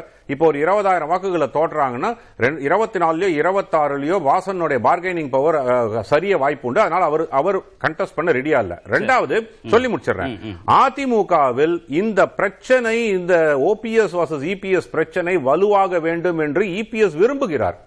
ஏன்னா ஏர்லியர் த பெட்டர் ரெண்டாயிரத்தி இருபத்தி நாலு கிட்ட வந்து இந்த பிரச்சனைகள் வந்து அப்ப பெரிய தேர்தல் ரெட்டையிலை ஃப்ரீஸ் ஆறத விட இப்ப ஃப்ரீஸ் ஆச்சுன்னா அதை விட்டு வெளியில வருவதற்கு உண்டான வாய்ப்புகள் நிறைய அதிகம் உள்ளது. பிஜேபி கூட்டணி விட்டு. பிஜேபி இல்ல ரெட்டைலை பிரச்சனையை ரெட்டலையே வேண்டான்னு. இல்ல ரெட்டைலை பிரச்சனையை விட்டு வெளி அதாவது அந்த அது அமிக்கபலா தீர்க்கறதுக்கோ இல்ல கோர்ட்டுகள் மூலமா தீர்ப்பதற்கோ இல்ல வேறு விதமாக ரெட்டைலை சின்னத்தை தக்க வைத்துக் கொள்வதற்கோ அவருக்கு ஒரு வருட கால அவகாசம் இருக்கு. இப்போ இதை விட்டுட்டாருன்னா இந்த சந்தர்ப்பத்தை விட்டுட்டாருன்னா ரெண்டாயிரத்தி இருபத்தி நாலுல அந்த தேர்தல் கிட்ட வரும்போது இந்த பிரச்சனைகள் வந்ததுன்னா அது அவருக்கு மிகப்பெரிய அடியாக இருக்கும். மூன்றாவது விஷயம் நான் என்ன சொல்ல வரேன்னா ஓபிஎஸ் இதுல தவறான அணுகுமுறை எடுத்திருக்காருன்னு தான் பாக்குறேன் he could have lost the battle to win the war. இவர் வாலண்டியரா நான் வந்து form A form B sign பண்றேன்னு சொல்லி இருந்தாருன்னா அவர்களுடைய தொண்டர்கள் அதிமுக தொண்டர்கள் மத்தியில் அவருக்கு மிகப்பெரிய அளவில் ஒரு ஒரு மரியாதை வந்திருக்கும். இவர் இந்த ஃபைட்டை எடுத்துட்டு போயிருக்க வேணாம். ஏன்னா எப்படி எடப்பாடி அவர்கள் இந்த சிச்சுவேஷனை இப்ப ஹேண்டில் பண்ணணும் சோ தட் ரெண்டாயிரத்தி இருபத்தி நாலுக்குள்ள அவருக்கு ஒரு வருட கால அவகாசத்தில் இந்த இரட்டை பிரச்சனையை தீர்ப்பதற்குண்டான வாய்ப்பு கிடைக்கிறதோ ஓபிஎஸ் அவர்கள் அதுக்கு இடம் கொடுத்திருக்க கூடாது. சொல்லிருக்காரு இப்ப சொல்றேன் நான் நிறுத்துவேன். அவங்க கேட்டா சைன் பண்ணுவேன். இந்த மூணு ஆப்ஷன் விட்டு கொடுத்துருவேன். விட்டு கொடுத்துருவேன். இதெல்லாம் சொல்லிருக்க வேண்டாம். எடுத்த உடனே ஒரு வாலண்டியரா நான் வந்து எனக்கு சரண்டர் மாதிரி ஆயிடாது? சரண்டர் கிடையாது சார் அதுதான் சொல்றேன். நீங்க வந்து நீங்க வந்து ஒரு ஒரு தேர்தல் அரசியல்ல வந்து சில இடத்தில் விட்டு கொடுப்பது சரண்டரே கிடையாது. ஏன்னா he have lost the battle but he have won the bigger war. ஏன்னா நாளைக்கு சுப்ரீம் கோர்ட்ல சப்போஸ் இணை ஒருங்கிணைப்பாளர் ஒருங்கிணைப்பாளர் தான் செல்லும். எடப்பாடி அவர்கள் வந்து இதுவானது அந்த இன்டரிம் ஜெனரல் செக்ரட்டரி ஆனது வந்து செல்லாது பொதுக்குழுனுடைய இது செல்லாதுன்னு வந்துச்சுன்னு வச்சுக்கோங்க. சப்போஸ் ஒரு இது. அப்போ இது இவருக்கு ஓபிஎஸ்க்கு இப்ப இவருக்கு எடுத்திருக்க ஸ்டாண்டுனால அவருக்கு வீக்னஸ் தான் ஆகும். இல்லனா would have stood taller in that position. Yes, அதனால தான். தவறான முடிவு எடுத்தார் நான் திரு முஸ்தபா ஓபிஎஸ் வந்து இந்த முறை போட்டியிடுவேன் அப்படின்னு அறிவிச்சிருக்க கூடாது. இபிஎஸ் தரப்புல நிறுத்தக்கூடிய வேட்பாளருக்கு நாங்க கையெழுத்து போடுவோம் ஆதரவு கொடுப்போம்ன்ற ஒரு மூவ் எடுத்திருக்கணும் அப்படின்னு திரு ஸ்ரீராம் சொன்னார். அந்த முடிவு எடுத்திருந்திருக்கணுமா திரு ஓபிஎஸ் வந்து அந்த மூலம் தான் இருந்தேன்னு கேட்டீங்கன்னா நான் ஒன்றிணைந்த அதிமுகவை யார் வழி நடத்தணும் ஆனால் ஒன்றிணைந்து நம்ம செயல்படுவோம் தான் அவர் ஓபிஎஸ் கூப்பிட்டு இருக்க நிகழ்வு தொடர்ச்சி வந்து பார்த்துட்டு இருக்கோம். எடப்பாடி பழனிசாமி ஓபிஎஸ் இல்லாத அதிமுகவை நான் வந்து வழி நடத்த முடியும். என்னால அவர் வந்து ஒரு வரல அதிமுக எந்துன்ற கிளைம்ல அவர் போயிட்டு இருக்காரு ஓபிஎஸ் அப்படி இருக்கும்போது எந்த அடிப்படையில் நீங்க வந்து செயற்குழுல கூப்பிட்டு உட்கார வச்சு ஓபிஎஸ் வந்து தண்ணி பாட்டிலால் அடிச்சு ஓபிஎஸ் தாயை தவறாக திட்டி பண்ணதுக்கு அப்புறம் இல்ல நான் வந்து இபிஎஸ்க்காக விட்டு கொடுத்துருவேன் எந்த அடிப்படையில் அவர் சொல்லுவார் சரி பாத்தீங்கன்னா கட்சி நலனாக அப்படி ஒரு முடிவை எடுத்திருந்தாருன்னா தொண்டர்கள் மத்தியில் அவருடைய செல்வாக்கு இல்ல உயர்ந்திருக்கும் கண்டிப்பா அப்படின்னு என்ன கேட்டீங்கன்னா தொண்டரோட மனநிலை என்ன இருக்குன்னு கேட்டீங்கன்னா ஒன்றிணைந்த அதிமுக எடப்பாடி பழனிசாமி கூட இருக்கிற தொண்டர் என்ன நினைப்பான்? அதிமுக ஒன்றிணைக்க வேண்டும். திமுக களத்தில் நிக்குது. திமுகவா அதிமுக தமிழ்நாடு களம். அப்ப திமுகவை நம்ம வந்து வீழ்த்த முடியுமா? ஏன்னா தொடர்ச்சியா நம்ம பொது தேர்தலை பார்த்திருக்கோம் இடைத்தேர்தலை பார்த்திருக்கோம் பாராளுமன்ற தேர்தலை பார்த்திருக்கிறோம். அதுல தோல்வியை சந்திக்கும் போது நம்ம ஒன்றிணைந்து இல்ல ஏன்னா அவர் சின்னம்மா அவர்கள் ஒரு பக்கம் நிக்கிறாங்க. டிடிவி தினகரன் அமமுக ஒரு இயக்கத்தை ஆரம்பித்து அவரும் அதிமுக வாக்கை கையில வச்சிருக்கிறாரு. இப்ப நீங்க பாத்தீங்கன்னா சட்டமன்ற தேர்தலில் இருபத்தி ஒன்பது இடம் அம்மா மக்கள் முன்னேற்ற கழகத்தினால எடப்பாடி தோல்வியை சந்திச்சிருக்கிறார். அப்ப ஒன்றிணைந்த அதிமுக இருந்தால் தானே திமுகவை நம்ம எதிர்கொள்ள அந்த ஸ்டேட்மெண்ட் வரைக்கும் சொல்றதை கூட புரிஞ்சுக்க முடியுது. நீங்க சொல்றதுல ஒரு யதார்த்தம் இருக்கிறதா பார்க்க முடியுது. பாஜக தேசிய கட்சி பாஜக வேட்பாளர் நிறுத்தினா நாங்க ஆதரவு கொடுப்போம். அது ஏன்னா அது தேசிய கட்சின்னு சொல்ற ஸ்டேட்மெண்ட் என்ன காரணம்? எதனால அந்த நிலைப்பாடு எடுத்தது இல்ல என்னன்னு கேட்டீங்கன்னா சார் இபிஎஸ் ஓபிஎஸ் என்ன இவங்க ரெண்டு பேருமே வந்து ஜெயலலிதாவோ எம்ஜிஆரோ கிடையாது சார். இவர்கள் வந்து பாத்தீங்கன்னா அனைத்து இந்திய அண்ணா திராவிட முன்னேற்ற கழகங்கள்ல அவங்க அம்மா இருக்கும்போது மூணு வாட்டி முதலமைச்சராக இருந்தார். இவர் சின்ன வந்த போது இவர் முதலமைச்சர் ஆயிட்டாரு. பாஜக தயவுல ஒரு நாலரை வருஷம் ஆட்சி நடத்தினாங்க. நான் யதார்த்த கலத்தை பேசுறேன். அப்படி இருக்கும்போது பாத்தீங்கன்னா இப்ப நடக்கக்கூடிய இடம் என்னதான் இருந்தாலும் ஒரு நம்ம ஜாதியின் அடிப்படையில் பேசினாலும் பேசாட்டு கூட களத்தை நம்ம பார்க்க வேண்டியது இருக்குது கவுன் கொங்கு மண்டலத்தில் நடக்க போது கொங்கு வேணால் இருக்கக்கூடிய ஒரு பகுதியாக இருக்கின்றது. ஓபிஎஸ் வந்து பாத்தீங்கன்னா ஏற்கனவே அவர் வந்து தென் மாவட்டத்தை சார்ந்தவர். இப்போ இடைத்தேர்தல் வந்தது இவங்க வர வ- வராதுன்னு நினைச்ச இடைத்தேர்தல் திடீர்னு வந்துருச்சு. அப்ப வராதுன்னு நினைக்க இங்க இடைத்தேர்தல் வராதுன்னு நினைக்கணும்? இல்ல சார் இது நடந்தது அவர் இறந்தது வந்து எதிர்பாராம நடந்த விஷயம் அதுல ஏதாவது கால்குலேஷன் இருக்கா? பதினாலு வந்து பாத்தீங்கன்னா கண்டிப்பாக இந்த இடைத்தேர்தல் உடனே சொற்ப நாட்கள்ல அறிவிக்க பாஜகனால தடுத்திருக்க முடியும். தேர்தல் கமிஷனால தடுத்திருக்க முடியும். ஏன் அவங்க அவங்க வந்து நடத்துறாங்க என்ன டவுட் பண்றீங்க? சீக்கிரமா எலெக்ஷன் ஏன்னா ஜெயலலிதா இறந்து நாலு மாசம் கழிச்சு தான் இடைத்தேர்தல் நீங்க வந்து பாத்தீங்கன்னா பதினாலு நாள்லயே திரு- அறிவிச்சிட்டாங்க. திருப்பரங்குன்றம் திருவாரூர் நினைக்கிறேன். வந்து தேர்தல் வந்து கூட நீங்க அறிவிக்காம நிலை அந்த காலகட்டத்தில் இருந்த நிலையை நம்ம பார்த்தோம். அப்படி அதாவது பாஜக நினைச்சிருந்தா எலெக்ஷனை தள்ளி போட்டுக்கலாமா?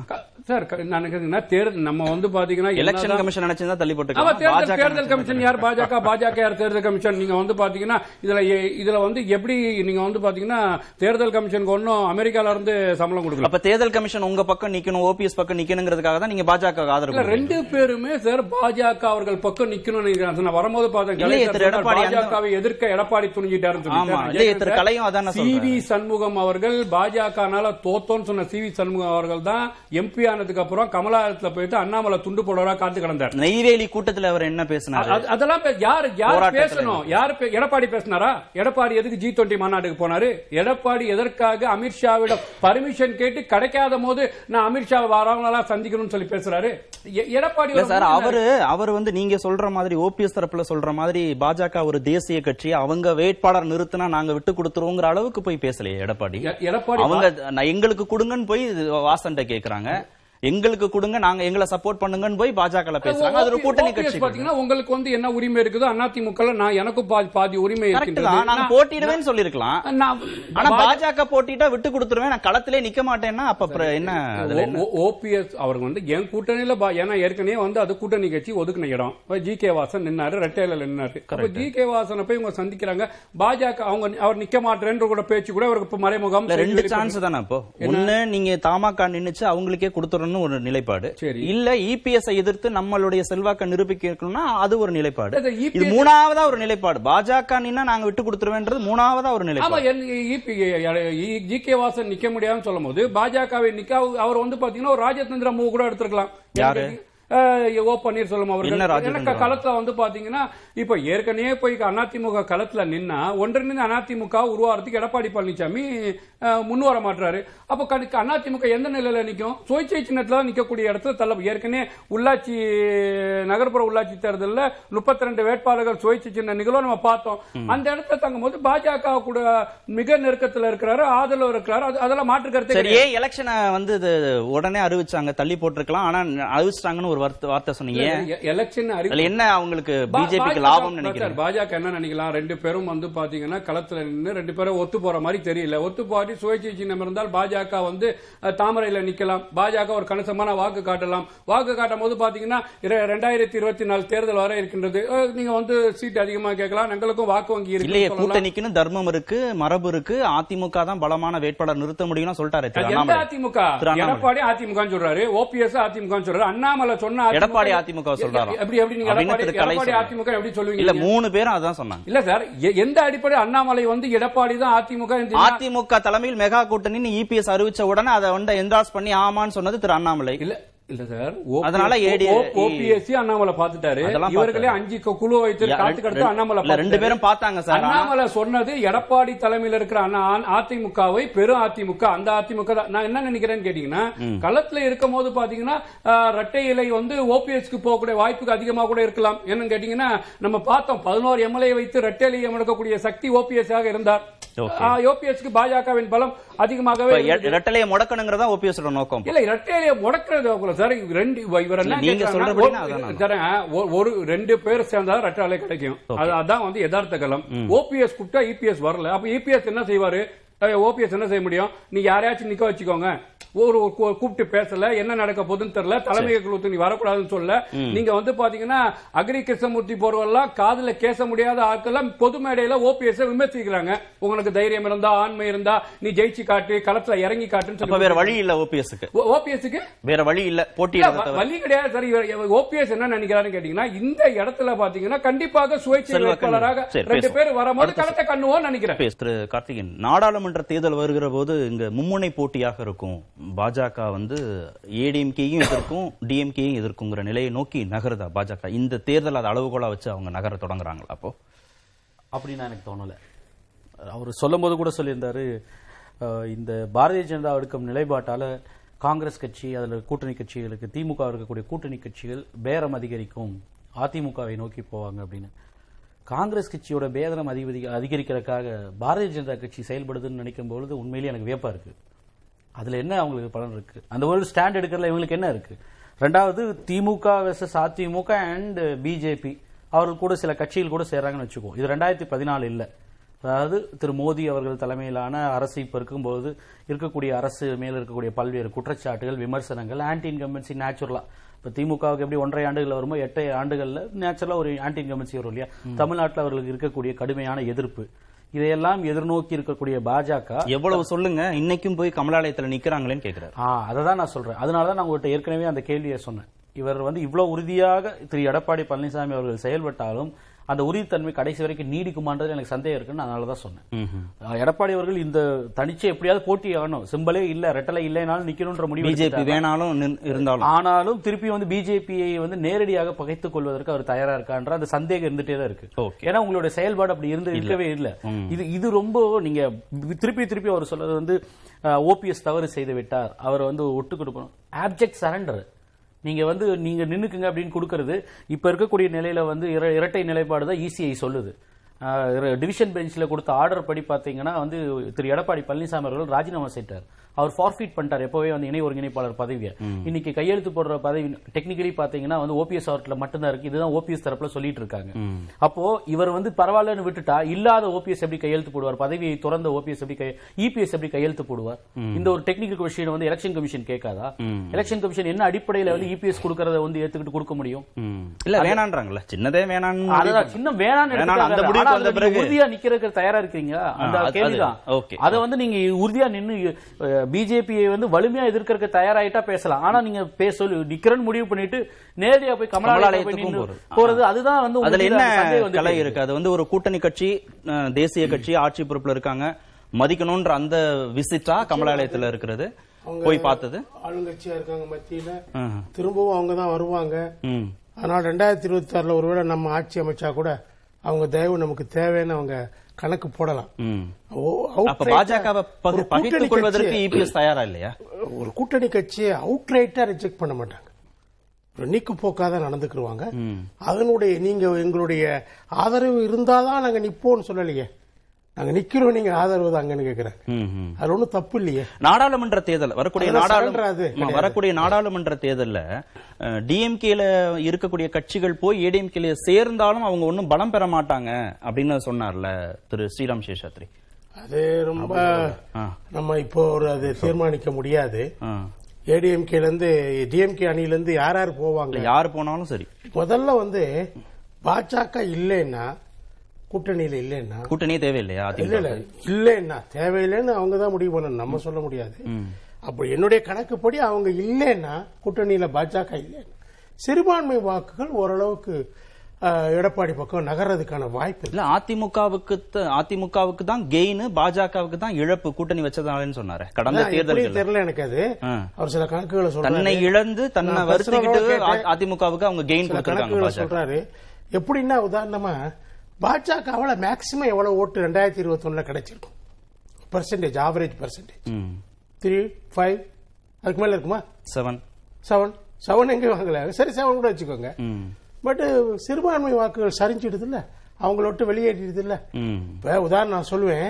பாஜக உள்ள செத்தா வாக்குகள் வருது. இன்னொரு பக்கம் போகுது. அதுக்கு ஈக்குவலான வாக்குகள் வெளியே போகுது. அதே மாதிரி பாமக உள்ள செத்தா ஒரு ஒரு வா ஒரு பகுதி வாக்குகள் வருது. ஓகே ஆனா தலித் வாக்குகள் வெளியே போகுது. நான் சொன்னேன் ரெண்டாயிரத்தி இருபத்தி ஒண்ணு தேர்தலுக்கு முன்னாடியே சொன்னேன். எண்பத்தி ரெண்டு சதம் தலித்துகள் ஓகே திமுக வாக்களிச்சிருக்காங்க எந்த தேர்தல்ல? பிசிகா உள்ள இருந்து பாமக இல்லாததுனாலயா? விசிகாலாம் பொருட்டு கிடையாது. பாமக இருந்ததுனால. வெளியேறி இருக்காங்க அவங்க. வெளியேறுவாங்க நான் சொன்னேன் தேர்தலுக்கு முன்னாடியே. தேர்தல் கணிப்புகள் வந்து எண்பத்தி ரெண்டு பெர்சென்ட் வெளியேறி இருக்காங்க சரி, சிறுபான்மை வாக்குகள் வாக்குகள் வரும் அப்படின்னா பாஜகவை தள்ளி வைக்கவும் அதிமுக தயாரா இருக்கு. சிறுபான்மையினுடைய வாக்குகள் ட்ரெடிஷனலாவே வந்து உங்களுக்கு திமுக தான் ஜாஸ்தி போய் சேர்ந்திருக்கு. பாஜக இருந்ததுனால தானே? இல்ல சார் பாஜக இல்லாத போது சொல்றேன். டூ தௌசண்ட் ஃபோர்டீன் சிக்ஸ்டீன் எல்லாம் எடுத்து பாருங்க. சிறுபான்மை வாக்குகள் வந்து நிறைய திமுகவுக்கு தான் போய் சேர்ந்திருக்கு. திமுக சார்ந்த கூட்டணிக்கு தான் நிறைய போய் சரி சார் இப்ப இப்ப இனிமே. பாஜக இருக்காதுன்னா அதிமுகவோட இருக்காதுன்னா இல்ல. வாக்குகள் வருமா? அப்படி வருமான்று சொல்ல முடியாது. ஏன்னா இப்போ தேவ அவங்க ஏற்கனவே அலைன் ஆயிட்டாங்க திமுகவோட. அதுல இருந்து வந்து மீறி வரணும்னா அவர்களுக்கு ஒரு அதிருப்தி இருந்தால் ஒண்டிதான் வந்து வேற ஒரு இதை பார்ப்பாங்க. இப்போ சிறுபான்மையினரே வந்து என்ன பண்றாங்க? இந்த எஸ்டிபிஐ போன்றவரோ இல்லைன்னா நார்த்ல எல்லாம் பார்த்தா ஓவைசி போன்றவர்களோ வரும்போது என்னன்னா எங்களுக்கு நாங்க எங்களுடைய கோட்டரி நாங்க கிரியேட் பண்ணிக்கிறோம். நாங்க வந்து இன்னொரு கட்சியை நாங்க வந்து எங்க ஓட் பேங்கா யூஸ் பண்றதை நாங்க விரும்பவில்லைன்ற ஒரு மனநிலையை நோக்கி போயிட்டு இருக்காங்க நான் வந்து கார்த்திகேயன் வந்து நான் காங்கிரஸுக்கு இவங்க ஹெல்ப் பண்ணுவாங்களா? இல்ல. திமுக கூட்டணியை வலுவிழக்க செய்ய வேண்டும் என்றால் இருகோடுகள் தத்துவம். ஏன்னா இப்போதைக்கு whether we like it or not எதுவா இருந்தாலும் உண்மை பனிரெண்டு கட்சி கூட்டணியில திமுக கூட்டணி வலுவாக தான் இருக்கு. இல்ல அப்ப நீங்க திமுகங்கிற பொது எதிரி எதுக்குன்னா எல்லாரும் ஒன்னா தானே நீங்க ங்க. சொல்ற லாஜிக் படி பார்த்தா. கரெக்டுங்க எதிர்க்கிறதுக்கு வேற யாருங்க இருக்காங்க? இல்ல பாஜகவும் அதிமுகவும் ஒண்ணு சேர்ந்து எதுக்குறது? எப்படி தனித்தனியா இல்லைங்க இருக்கிற பன்னிரண்டு கட்சி கூட்டணிக்கு தாண்டி மீதி சீமான் இந்த பக்கம் வந்து சேர்ந்தாலே ஒழிய உங்களுக்கு ஓட்டு சதவீதத்துல வேற யாருமே இல்ல. புரியுது. ஓகே அதனால தான் சொல்றேன். அப்போ நீங்க வந்து திமுக கூட்டணியை பிளந்தால்தான் தன்னை விலக்கிக்கிட்டு வேற கட்சிகளை உள்ள அனுப்புறதுக்கு பாஜக முயற்சி பண்ணுது. இல்ல அதுதான் வந்து எடப்பாடியினுடைய கால்குலேஷனுமே சரி ஓகே. திரு முஸ்தபா பிஜேபி வெளியில வந்தா சிறுபான்மை வாக்குகள் உள்ளவரும்னு ஒரு கால்குலேஷன் சொல்றாங்க உண்மையிலேயே பிஜேபி குறித்து சிறுபான்மை மக்கள் என்ன நினைக்கிறாங்க? இதை நான் என்ன கேட்குறேன் சார்? கலைஞர் சொல்ற மாதிரி எடப்பாடி பழனிசாமிக்கு சட்டமன்ற தேர்தலில் பிஜேபி உள்ள இருந்தா சிறுபான்மை வாக்கு போயிடும்னு சொல்லி தெரியலையா? அவருக்கு தேவைன்னும் போது பாஜகவோட தயவு செய்து நாலரை வருஷம் ஆட்சியை நடத்திட்டு ஓபிஎஸ்சியும் கொண்டு வந்து சேராத ஓபிஎஸ்சியும் சேர்க்க வச்சு நான் கேட்கிறேன் சார் பாஜகவின் எதிர்நிலை இருக்கக்கூடிய எடப்பாடி பழனிசாமி நான் சட்டமன்றத்துல ஓபிஎஸ் பக்கத்துல கூட உட்கார மாட்டேன்னு சொன்னவர் கூட்டிட்டு போய் சாயங்காலம் கவர்னர் மாளிகையில் டீ சாப்பிட்ட விஷயத்த பார்த்தோம். இவங்க அஞ்சு பேர் அவங்க அஞ்சு பேர் நிக்க பக்கத்து பக்கத்து வரிசை அப்ப வந்து அப்ப வந்து சேர்ந்துட்டாங்க சார். அதுக்கப்புறம் விமர்சனம் பண்ணாங்க. பாஜகனால தான் வாக்குகள் போச்சுன்னு. நான் சொல்ற கதை பாத்தீங்கன்னா நீங்க மோடி அவர்கள் வரும்போது அஞ்சு அஞ்சு பேர் நின்னு பக்கத்துல நின்னு பார்த்தாங்க. சட்டமன்றத்துல மக்களுக்காக பேச மாட்டோம் நாங்க பக்கத்துல உட்காந்துன்னு சொல்லி. இதே எடப்பாடி பழனிசாமி தான் சொன்னாப்புல. கவர்னர்ல போய் ஒரே மேடையில உட்காந்து சாப்பிட்டு வச்சதை பார்த்தோம். ஒண்ணு சேரணுன்றீங்களா? இல்ல சார் பாஜகவை துணிவாக இரண்டு பேருமே எதிர்க்கக்கூடிய நிலையில இல்ல. எதிர்த்தா ஒண்ணும் நடக்காது மாட்டிட்டு முழிக்க அது. வேற. அது அது வேற. மாட்டிட்டு முழிக்கிறாங்க. அது நீங்க சொல்ற வார்த்தை நான் சொல்றது வந்து சிறுபான்மை வாக்குகள்ல என்ன உண்மையான நிலைப்பாடு என்ன? சிறுபான்மை வாக்குகள் தரும் சார் மரியாதைக்குரிய புரட்சி தலைவி இறந்த அவர்கள் போது சிறுபான்மை வாக்குகள் கணிசமான வாக்குகள் அதிமுகவுக்கு மாறின நிகழ்வு நம்ம பார்த்தோம். திமுக அண்ணா சிறுபான்மை வாக்கு இருந்தாலும். மாறின நிகழ்வு பார்த்தோம். இப்ப சிறுபான்மை மக்கள் என்ன நினைப்பாங்க அப்படின்னு கேட்டீங்கன்னா சிறுபான்மை மக்கள் திமுக ஒரு வாக்குறுதியை கொடுத்துச்சு. நாங்க வந்த உடனே டே ஒன்ல வந்து பத்து வருஷம் இஸ்லாமிய சிறைவாசி விடுதலை செஞ்சோன்னு. அதுக்கு பாத்தீங்கன்னா ஒரு ஒரு ஒரு குழுவை ஒண்ணு போடுது. இப்ப நாங்க வந்து பாத்தீங்கன்னா சென்னை விமானத்துல இருந்து நாங்க ஹஜ்ஜி பயணியை கொண்டு போறதுக்கு வழிவகுத்தோம் நாங்க. கொச்சின்ல இருந்து போகக்கூடிய நிகழ்வை பார்த்தோம். அப்போ ஹஜ்ஜிக்கு மானியம் கொடுக்கிறோம் நாங்க. எவ்வளவு அதை வந்து லேட்டா கிளியர் பண்ணி கொடுத்தோம் இல்ல விஷயத்தை பாஜக சிறுபான்மை வாக்குகள் தொடர்பான டிசைடிங் ஃபேக்டரா இருக்கா இல்லையா தமிழ்நாட்டுல? சார் நான் என்ன திமுகக்கு சிறுபான்மை வாக்கு போமா போகாதான்றத நான் பதில் சொல்ல முடியும். என்னன்னு கேட்டீங்கன்னா திமுக நான் தான் நேரடி கேள்வி நேரம். சிறுபான்மையின் உண்மையான விசுவாசி இல்ல, திமுகவை- திமுகவை தள்ளி வச்சிருங்க. அப்ப சிறுபான்மை திமுக. இஸ்லாமியர்கள் என்ன நினைக்கிறாங்கன்னா திமுக தொடர்ச்சியாக இஸ்லாமியர்களுக்கு வாக்குறுதி கொடுத்து இஸ்லாமிய மக்களை ஏமாத்துது. அப்ப என்ன நினைக்கிறாங்க இஸ்லாமிய மக்கள் ஒரு மாற்று மாற்று சக்தி வேணும். பிஜேபி ஃபேக்டர் வச்சு சொல்லுங்க. மாற்று சக்தி வேணும்ன்றாங்க. அப்ப மாற்று அது வந்து அதிமுக வித்து பிஜேபியா வித்தவுட் பிஜேபியா அதிமுக வித்து வே- இப்ப மாற்று சக்தி பாஜக கூட இருக்கும் போது அதிமுக கூட இருக்கும் போது இல்ல இல்ல சார். ஹஜ் மானியமா? கேட்டுட்டு சார். உத்தரப்பிரதேச இஸ்லாமிய நேரடியாக ஒரு ஆன்சர் சொல்லிட்டா முடிச்சிடலாம் நம்ம சொல்லுங்க. நீங்க திமுகவுக்கு மாற்றாக சிறுபான்மை மக்கள் ஒரு கட்சியை தேடுறாங்க. ADMK with BJP or without BJP சரி. அப்படி என்ன நினைக்கிறீங்க இல்ல கண்டிப்பா சார் பாஜக வேண்டாம் என்ற மனநிலை இருந்தாலும் திமுக சொல்லக்கூடிய நிகழ்வுல பாஜக வச்சு பூச்சாண்டி காட்டக்கூடிய திமுக தேவையில்லை. பாஜகவே வச்சு பாத்துக்கிறோம்ன்ற முடிவுல வந்துடுறது கூட வாய்ப்புகள் அதிகமா இருக்கு. நன்றி. நிகழ்ச்சியில் பங்கேற்ற அனைத்து விருந்துகளுக்கும் நேர்பட பேச நிறைவு